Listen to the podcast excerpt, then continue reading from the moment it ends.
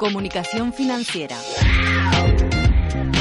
Pues ya estamos con nuestro compañero Gonzalo Fernández de PR Noticias, que le, le busco yo por la redacción para que me hable un poco de su viaje a, a Latinoamérica y se me resiste, pero parece que hoy nos va a dar la oportunidad de hablarnos un poco más de Latinoamérica, de su viaje y de las cosas positivas y buenas que tiene por allí. Gonzalo, muy buenas. Buenos días, ¿qué tal estás? Bueno, por fin me vas a hablar de tu viaje. Qué ganas tengo ya, ¿eh? que me contes Sí. ahí batallitas. Sí, sí, sí, sí. He, he tardado, he tardado porque he necesitado tiempo para... Recapacitar, recopilar información. Exacto, yo soy una persona muy prudente Sí. y me gusta pensar y reflexionar eh, antes de, de tomar ninguna, ninguna decisión y de, y de hacer ninguna conclusión. Y ha llegado el momento pues de, empezar ya a hacer eh, este tipo de conclusiones. Ya la semana pasada comenzamos eh, a publicar en PR Noticias los rankings de agencias de comunicación españolas con mejor presencia en, Latinoamérica, concretamente en México. Y a partir de la próxima semana continuaremos con Colombia y después progresivamente con Perú y Argentina, que son precisamente los cuatro países en los que PR Noticias estuvo eh, hace cosa de un mes y poquito. Estuvimos allí pues conociendo cuál es la situación real de las consultoras de comunicación y relaciones públicas en el continente latinoamericano. Pues bueno, y hay, hay cosas muy positivas porque la sección que tenemos después de ética y responsabilidad empresarial también nos hablan de todo todo lo positivo que se hace por Latinoamérica. ¿En serio? Y, y creo, o sea, no, no. No, a ver, te, Ah, va- pare- te voy a especificar. No, te digo, porque parece que siempre como que vamos a la par de no, temas. no, no, no, es no, muy digo, digo, es que en Latinoamérica, lo que quiero decir es que en Latinoamérica mm, es una fuente de información y una fuente de consejos que yo creo que hay un estereotipo de nosotros tenemos que mostrar y yo creo que ahora mismo en la situación en la que estamos ellos nos tienen que mostrar a nosotros. No sé si estarás de acuerdo conmigo. Pues yo te puedo dar la, la visión de, que me traigo y precisamente es esa. Cuando fuimos para allá, mi primera impresión, eh, bueno, la- siempre llevamos unos estereotipos ¿no? en nuestras mentes y la, la sensación que llevaba, que pues era un poco como, bueno, pues las consultoras eh, españolas seguramente allí llegarán y tendrán sus- su cartera de clientes, incluso algunas pues puede que se vayan con muchos clientes españoles y sea pues relativamente fácil movernos por, por, aquellos, eh, por aquellos ambientes.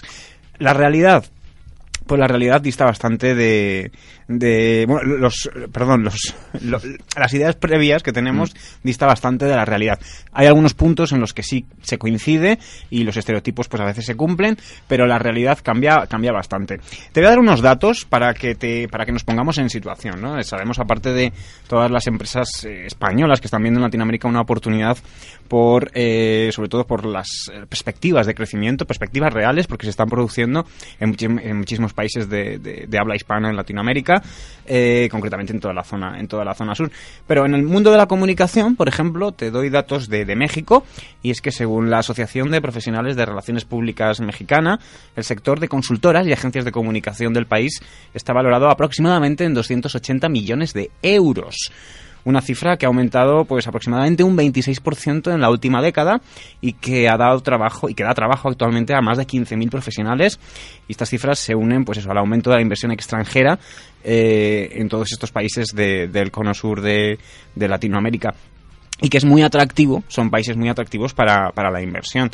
Y en el mundo de la comunicación, ya te digo, un aumento del 26% en los últimos 10 años no tiene nada que ver con la situación en España, porque vemos que en España llevamos arrastrando precisamente una, un retroceso solamente durante la crisis de aproximadamente esta cifra, del 25%, o sea, para que te hagas una idea. ¿no? Van, a- van a- completamente a la inversa, ¿no? Exactamente. Esos son- datos de México, ¿no? Pero son datos que se pueden extrapolar prácticamente a, a toda Latinoamérica. Además, México es, es el país, eh, es el mercado más importante después de Brasil en toda Latinoamérica. ¿Cuál es la, si- la siguiente ventaja respecto a Brasil? Pues es el idioma. Brasil, el portugués, aunque sea muy parecido al español, pues es un idioma que los españoles no estamos, no hemos interiorizado, ¿no? No ha sido nuestro idioma eh, que hemos aprendido en las escuelas, ni ha sido un idioma que hayamos puesto demasiado interés, y eso que los tenemos aquí al lado, pero nunca hemos puesto demasiado interés en aprender este idioma porque nunca ha sido eh, un país eh, emergente, nunca ha sido un país donde hemos puesto las miras en, en los- en las cuestiones económicas. Sin embargo, bueno, pues ahora mismo estamos viendo, nunca mejor dicho, estos días con el Mundial de Fútbol y en los próximos años con los Juegos Olímpicos, pues que Brasil pues es una potencia muy importante, una potencia que parece que se está desinflando un poquito y que veremos a ver si después de este mundial pues consigue superarlo. Pero bueno, eso es otra historia que no, en la que no voy a entrar. Eh, a pesar de, estos datos eh, tan positivos, la mayoría de los clientes con los que las consultoras de comunicación, eh, las españolas estoy hablando, trabajan con clientes precisamente locales y no españoles, ¿no? Es el, primer, la primera idea errónea que nos llevamos, ¿no? cuando llegamos allí vemos y preguntamos por los clientes con los que trabajan la mayoría de las consultoras de comunicación españolas en Latinoamérica, no son clientes españoles, ¿no? muchos pueden pensar que vas allí con un cliente español o llegas allí y como ya eres conocido en España, pues las agencias, las empresas españolas que están allí ya te tienen que conocer. Y no, esto no funciona así porque la mayoría de las empresas que están allí, es verdad, es la misma empresa, pero es diferente gente. Entonces, es como trabajar con un mercado local. Entonces, la mayoría de las empresas españolas de comunicación que están trabajando allí, en realidad, mucho su cartera de clientes se compone en un 80%, diría, eh, por clientes locales. O sea, es empezar de cero totalmente. No supone, por ser español, voy a trabajar con clientes españoles, Nada que ver, nada que ver. Es una primera idea errónea que nos podemos llevar. Por eso tú, las empresas que piensen irse allí, tú les recomendarías eh, conocer un poco el terreno, conocer un poco las empresas, viendo que su cartera de clientes es en su amplia mayoría de allí. Hay que manejar muy bien la cultura, hay que manejar muy bien sus necesidades. Eh, y bueno, hay que recomendar un poco a la gente que va allí que no piense que lo sabemos todos, que vayan con humildad y sobre todo a conocer allí la gente, porque como tú comentas, la mayoría de sus clientes van a ser de la zona. Exactamente, por una cuestión de dinámica del mercado. Y si da la casualidad de que tienen un cliente eh, de, una empresa española, una multinacional española, los modos de trabajo son totalmente diferentes. Es gente diferente, aunque sea, por ejemplo, vamos a poner Banco Santander, por ejemplo. Pues sí, es el mismo Banco Santander que está en España, pero no es la misma gente. Es un Banco Santander totalmente diferente. Y la mayoría de las veces, pues las grandes multinacionales apuestan por compañías que están asentadas allí localmente. No hay una razón especial por elegir a una consultora española que sea muy buena aquí, porque igual no lo es en Chile, por ejemplo. Mm. No tiene, no tiene sentido. Otro de los, eh, de los puntos en referencia a estos estereotipos es que en Europa lo podemos estar haciendo muy bien, podemos ser líderes en España, podemos ser líderes en otros países de la zona de la zona euro o en toda Europa, pero es que eh, llegar allí y decir somos los número uno en España no tiene mucho sentido, porque para ellos eh, su referente cultural lo mismo que para nosotros aquí en Europa, pues puede ser, por ejemplo, ahora mismo Alemania, que es nuestro referente cultural y económico y en todos los sentidos. Para ellos, su referente en toda Latinoamérica es Estados Unidos. Entonces, decirles que has hecho una campaña súper importante para tal entidad y que ha tenido un exitazo tremendo en España, en, eh, en Francia y en Italia, para ellos no les dice nada. No, no son mercados totalmente diferentes. Su, referente lo tienen arriba, ¿no? Y, yo creo, eso te iba a preguntar también, ¿no? Su forma de comunicar, que, muchas veces alguna campaña que he visto en, Sudamérica y en Centroamérica también, eh, está muy relacionada con el show business o el tipo de show que se lleva en Estados Unidos. No sé, contarte un poco su, forma de repercusión mediática. Claro, yo, porque, yo creo que aquí somos un poquito más recatados, ¿no? No sé si estás de acuerdo conmigo. Sí, pero es una cuestión cultural. Ellos cuando a la hora de desarrollar una campaña eh, de comunicación, en este caso, ¿no? Hablando del sector de la comunicación, su referente para ellos siempre es el modo de hacer de Estados Unidos, ¿no? Y si Estados Unidos, eh, la cultura eh, norteamericana, por ejemplo, a la, hora de hacer publicidad, pues tienen unas pautas bastante diferentes a las europeas, ¿no? De hecho, lo vemos cuando se lanzan campañas internacionales o un anuncio se hace a nivel global para una marca global, esos, anuncios se tienen que adaptar en cada país. No se puede explicar un mismo producto en Francia y. España, que son mercados pues más o menos a la par, que un producto, en el mismo producto, por ejemplo, en Perú. No tiene nada que ver, tienes que adaptar el mensaje, las cualidades del producto, eh, también las implicaciones legales incluso que podría tener, eh, la forma de comunicarlo, el público al que te diriges, o sea, todo cambia eh, de, de, una manera drástica. Por eso, para ellos el referente es Estados Unidos. Entonces, contarles, llegar allí a una empresa y decirles, es que hemos hecho esto en España y ha sido la bomba, y ellos se dicen, pues vale. ¿Y dónde está España? Claro, ¿Y dónde está España? ¿Y dónde está...? Tiene, su lógica, ¿no? Porque aquí nosotros nuestro referente, bueno, aparte que es Estados Unidos, pero siempre nos fijamos mucho en países como Inglaterra, como Alemania, incluso Francia, y hay veces que cuando nos cuentan dicen, no, es que nuestra campaña funcionó muy bien en Perú. dices, bueno, mm, para nosotros eh, hay que entenderlo también eh, a ellos y ahora mismo la situación que comentas tú, que son países emergentes, nos fijamos mucho más, pero habría que haberse fijado antes, yo creo, Gonzalo. Claro, pero bueno, al final la pela es la pela. La pela es la pela. la pela es la pela. Y donde está la pela, ahí, hay que ir. Eh, otra de las cuestiones es que los tiempos, lo, apuntabas eh, antes, el tema cultural, pero uno de los temas que más preocupa o que más eh, levantan pollas entre sobre todo los eh, la gente española que trabaja allí en las consultoras de comunicación españolas porque las consultoras de comunicación españolas en Latinoamérica tienen, tienen gente española, pero la mayoría de la gente es equipos locales. También es una lógica cultural, ¿no? Si estás trabajando en el país, pues lo lógico es tener a gente de tu, del país y que sepa entender los, eh, la cultura, la gente con la que tratas. Te ahorra tiempo de adaptación, sobre todo. Exacto, pero una de las cuestiones, fíjate, incluso más que, por ejemplo, el idioma, que cambia muchísimo, aunque hablemos la misma lengua, eh, los sentidos, los tiempos, cambia totalmente, es el tiempo. El tiempo. Eh, para que te hagas una idea, el ahorita, tan famoso, el ahorita no es ahora. Para nosotros, ahora es ahora. Si, yo, si tú me dices a mí, eh, Gonzalo, necesito que me hagas esto ahora, yo pues te diré, pues vale, en el día de hoy, pues cuanto antes lo, lo tendré. Ahorita es pues... En cuanto pueda o en cuanto... No, no, no, no, ni en cuanto pueda. O sea, ahorita es pues bueno, pues lo vamos viendo. lo vamos viendo. Lo vamos viendo, tranquilamente. Claro, entonces cuando tú llegas allí y te dice, y tú preguntas o, haces una propuesta y te dicen, sí, ahorita mismo lo estamos decidiendo. Ese ahorita mismo lo estamos decidiendo, igual supone que esta decisión no está prevista que se tome hasta dentro de un año. La teoría, teoría de la relatividad de la ahorita, claro. ¿no? claro, exacto. Eh, además allí los tiempos se prolongan mucho por un tema burocrático, eh, ya no solamente con las instituciones eh, públicas o gobiernos, sino también incluso con la misma dinámica de las empresas. Y esta, esta razón tiene una razón de ser y es que todos conocemos el pasado político y cultural de todos estos países, de, perdón, de todos estos países en los que la corrupción pues ha sido uno de los puntos más calientes, ¿no? E incluso pues ha definido en muchas ocasiones en gobierno, en países como por ejemplo Colombia, ¿no? Se me viene un poco a la cabeza.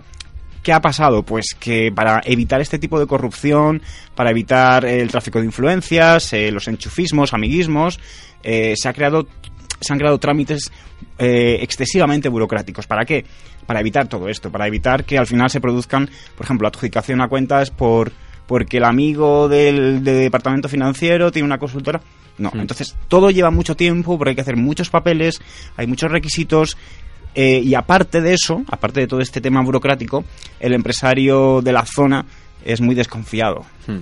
Es un empresario muy abierto a propuestas, pero es un empresario que va muy lento y necesita tener una confianza personal más allá de un proyecto, más allá de, eh, de, que el proyecto sea bueno, tiene que tener una confianza con la persona con la que está trabajando. O sea, si nos comparamos con la forma, con la forma de emprender o la forma de echarse para adelante, nosotros damos un paso y ellos tienen que pensárselo cinco o seis veces, ¿no? Antes de darlo.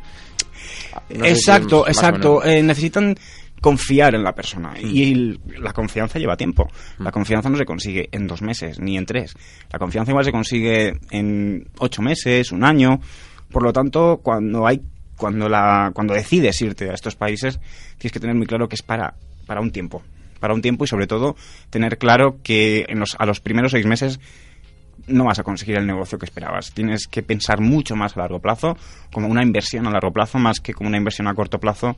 Eh, decir, me va mal en España, me voy a Latinoamérica a ver si consigo clientes. No, no, no funciona así. La, la idea es ir allí porque quieres quedarte en el mercado y porque quieres eh, abrir puertas en, diferentes mercados, pero no por una razón de necesito dinero, sino por una razón de necesito expansión. y quieres aportar algún valor añadido, no es simplemente voy, cojo lo mío y me vuelvo a mi país, ¿no? Eso es, eso, yo creo que eso, ese concepto hay que saber transmitirlo, ¿no? Y como hablamos de comunicación financiera, cuando vamos fuera, cuando vamos a Latinoamérica, hay que saber que, que tú vas a aportar a esos países, no vas a coger lo tuyo, no vas a coger la bolsa y salir corriendo, ¿no? Exacto. Otra de las cuestiones relacionadas también con el tema cultural, gestión de tiempos, eh, y relación con, con las personas locales es que un consejo que yo doy es que si vas a Latinoamérica es para quedarte, no es para, para ver qué pasa. Hmm. Para ver qué pasa. Y este es uno de los puntos que precisamente eh, más molestan, entre comillas, a los empresarios, a los empresarios eh, latinoamericanos, porque nos ven con cierto recelo, ¿no? Porque ven a muchos, em, muchos empresarios españoles que van a las zonas, que hacen varios viajes, que vuelven, van, se hacen entrevistas eh, se llegan a acuerdos, no se llegan a acuerdos, pero no tomamos la decisión firme de decir, vale, quiero este país y quiero estar aquí y voy a estar aquí. Voy a abrir una oficina, voy a tener un equipo. No se ve eso. Entonces eh, se crea un cierto de mito respecto al español, ¿no? Se crea un mito de llego aquí, mm, veo un poco lo que hay, si me interesa me quedo, si no, pues me voy. y eso que razones históricas, razones históricas, ¿no? Puede ser un poco, ¿no? Tenemos un pasado ahí un poco complicado. Bueno, abriendo un paréntesis, sí es cierto que, por ejemplo, a ver, aquí en España no tenemos interiorizado el tema de, eh, de, toda la, de toda la conquista y demás, ¿no? Es una cosa que está en los libros de historia y ya está, no lo tenemos interiorizado. Pero cuando llegas allí, la gente te das cuenta que sí lo tienen interiorizado.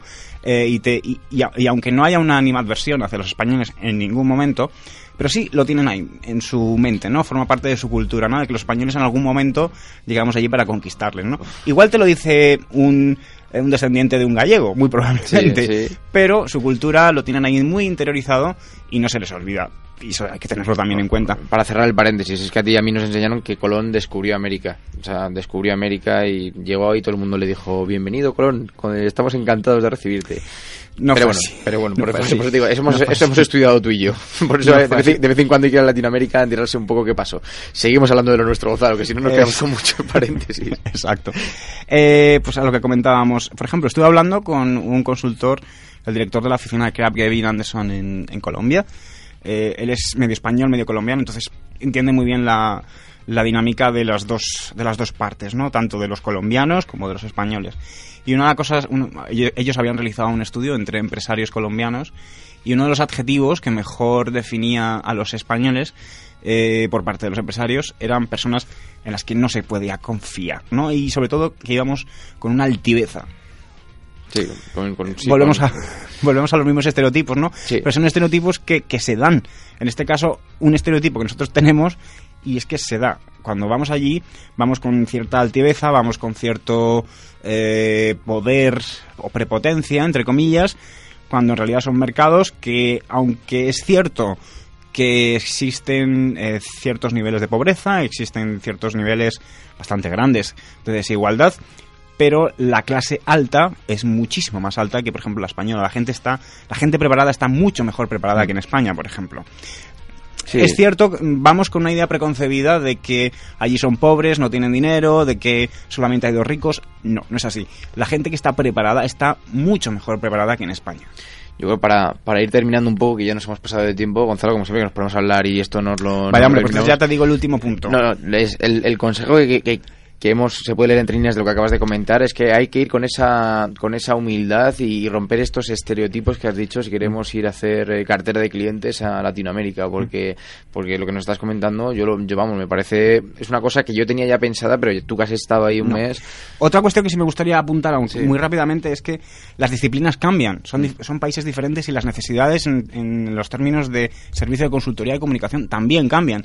Si aquí en España estamos viendo, por ejemplo, un boom de todo lo relacionado con la comunicación digital, de social media, allí eso no es todavía una necesidad, se piensa a largo plazo, todavía no ha llegado el boom social media y allí sí hay disciplinas que sí eh, están teniendo mucho tirón y mucho, mucho empuje. Por ejemplo, son el área de comunicación corporativa, sigue creciendo muchísimo y, y parece que lo seguirá haciendo en los próximos años, sobre todo porque todas las empresas que están llegando a esos países son empresas extranjeras donde el término comunicación corporativa está muy implantado, entonces las empresas locales necesitan también desarrollar muchísimo todo el ámbito de comunicación corporativa. El ámbito de comunicación financiera es uno de los ámbitos también bastante eh, muy importantes para ellos por todo este tema de, de la inversión extranjera y el aumento de inversión eh, en sus países. Por lo tanto, pues también eh, existe la necesidad de una comunicación financiera, ya no solamente entre empresas, sino también una comunicación financiera dirigida a la población, porque es una población a la que hay que educar en términos, por ejemplo, de eh, que necesitan abrirse cuentas bancarias. En algo tan simple como eso. Eso necesita comunicación, necesita convencer a la gente de que confíen en los bancos para depositar su dinero, en muchísimos otros aspectos. Y el otro aspecto es el relaciones con las comunidades, que es muy importante, sobre todo para empresas multinacionales que llegan allí. Es un ámbito que aquí, por ejemplo, en España no está desarrollado en absoluto porque no tenemos, por ejemplo, comunidades indígenas aquí en España. Pues no tiene sentido, pero allí sí las hay. Y si, por ejemplo, somos una empresa petrolífera y llegamos a Colombia, por ejemplo, y necesitamos hacer eh, implantarnos en cierta zona donde existe una reserva, pues claro, necesitamos eh, generar eh, todo un plan de comunicación para relacionarnos con estas comunidades. Así que son los puntos que yo creo que son claves a la hora de ofrecer servicios en Latinoamérica. Pues eh, este es el último, el último término del que queremos hablar. Y bueno, si les falta con, por esos sitios conocer un poquito de comunicación financiera, tienen los podcasts en, el, en la página de Onda Inversión para escuchar a Gonzalo y todos sus consejos. Gonzalo, muchísimas gracias por estar una semana más con nosotros. A vosotros. Y nada, te esperamos el próximo viernes. Hasta luego. Hasta luego.